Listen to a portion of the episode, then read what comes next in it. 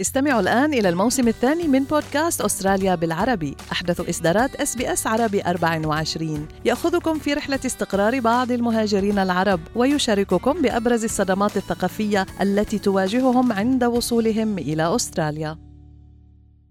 أنتم برفقة اس بي اس عربي أربعة وعشرين.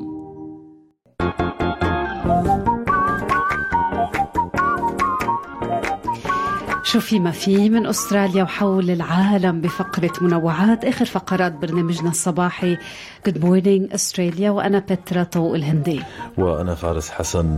بلش بخبر حزين، معلش يعني بدأ يجتاح مواقع التواصل الاجتماعي فاجعة جديدة أصابت عائلة الفنان اللبناني الراحل فادي إبراهيم. توفيت والدته نولا سعيد معروف بعد يومين فقط على رحيله وقبيل دفنه. حتى بالفعل فارس، يعني آه الأم يلي بتقول تقبرنا بتكون قاصدتها وبتعيشها، آه وهالمرة هيك ما قدرت إلا ما تلحق بابنها وإلا ما تكون معه، وكأنه عم بتقول نولا آه شو هي الأرض بلا سما قلبك، آه يعني إلا السما. أه وبعرف قديش هالفاجعة قاسي كتير على أفراد العائلة، ولكن يلي بيعزي فارس أنه الأم ما فيها تكون إلا غامرة أبنها. بالفعل لروحها الرحمة فارقت الحياة عن عمر ناهز الثالثة والتسعين عاما، وقصة محزنة يعني وتعزين الحارة أكيد للعائلة. فاجعتين يعني يفصل بينهما بضعة أيام. رح نروح على كمان خبر بترا من سوريا. عناصر الدفاع المدني أنهوا عمليات البحث عن الشاب قيس الزرزور لفقد في مغارة بمحافظة طرطوس. فارس، يعني آه هل هل هالشاب يلي الكل كانوا هيك عم بيعدوا الدقايق ليشوفوا اذا رح يقدروا يلاقوه، اليوم بمغارة عين الدلبة تم الابلاغ عن فقدان هيدا الشاب تحديدا في هذا المكان. دخل كان هو ورفاقه الثمانية لإلها بقصد الاستكشاف والتسلية، كون المغارة يعني تم فيها عمليات تصوير مسلسل، تحديدا مسلسل الزند، ولكن هنيك اختفى. يعني شوفي كيف بسبب مسلسل شهير مم. مسلسل تيم حسن فقد هذا الشاب. هلا اللي صار حسب بيانات رسمية بترا أنه يبدو الشاب صحيح مع أصدقائه الثمانية كما ذكرتي، ولكن يبدو انفرد عنهم قليلا حتى يدخل على المغارة لحاله. تأخر، دخلوا لم يجدوا له أي أثر، يعني راح يستكشف مغارة صور فيها مسلسل، وتحولت القصة إلى هيك قصة يعني كمان سينمائية. بدأت عمليات مم. البحث. الشاب المفقود لا يعاني من أي مشكلة صحية سوى ضعف في النظر، فيعني مؤسف كمان الموضوع. كانت عمليات البحث فارس يعني على قدم وساق، الكل تعاون آه تعاون لإيجاده. بصر وين راح يعني مم. فيش أي أثر بقولك لهذا الشاب. اختفى تماما وتوقفت عمليات البحث. نتمنى يعني تحقق هيك معجزة ويتم العثور عليه حيا.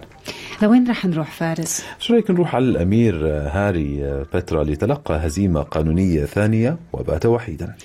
يعني آه خلينا أنا عم نبش على الخبر. خسر طعن قانوني خسر طعن قانوني كان قدمه ضد قرار الحكومة البريطانية، إذا بتتذكري لما قرروا يرفع عنه حماية الشرطة أثناء وجوده في بريطانيا، وكان أقام دعوى ضد الحكومة بالمحكمة العليا بلندن بعد ما قررت وزارة الداخلية تحديدا فارس بشباط فبراير من العام ألفين وعشرين التوقف عن توفير حراسة أمنية شخصية له أثناء وجوده في بريطانيا. كمان رح نروح على هذا الخبر بترا. اكتشاف تسريب للهواء على محطة الفضاء. يعني بحب دائما نغطي هيك بعض أخبار الفضاء. وكانت الفضاء الروسية تحديدا أعلنت أنه المتخصصين اكتشفوا تسريب للهواء على متن محطة الفضاء الدولية، ما في خطر على الطاقم، ولكن كان العنوان كفيل بأن يشغل أيضا رواد السوشيال ميديا. وأعلن المكتب الإعلامي للصحفيين وقال بالفعل اكتشف المتخصصون تسريب للهواء على متن محطة الفضاء الدولية، ويقوم الطاقم يعني بصورة منتظمة بالبحث عن أماكن هذا التسريب ومعالجته زي الأفلام. مم. يعني طبعا نقلوا البيانات الواردة من المحطة إلى المتخصصين لتحليلها، ولكن مجزم البعض يعني قفز إلى استنتاجات أنه في خطر على الطاقم أو على المحطة. يبدو تم إصلاح هذا الخلل بسرعة.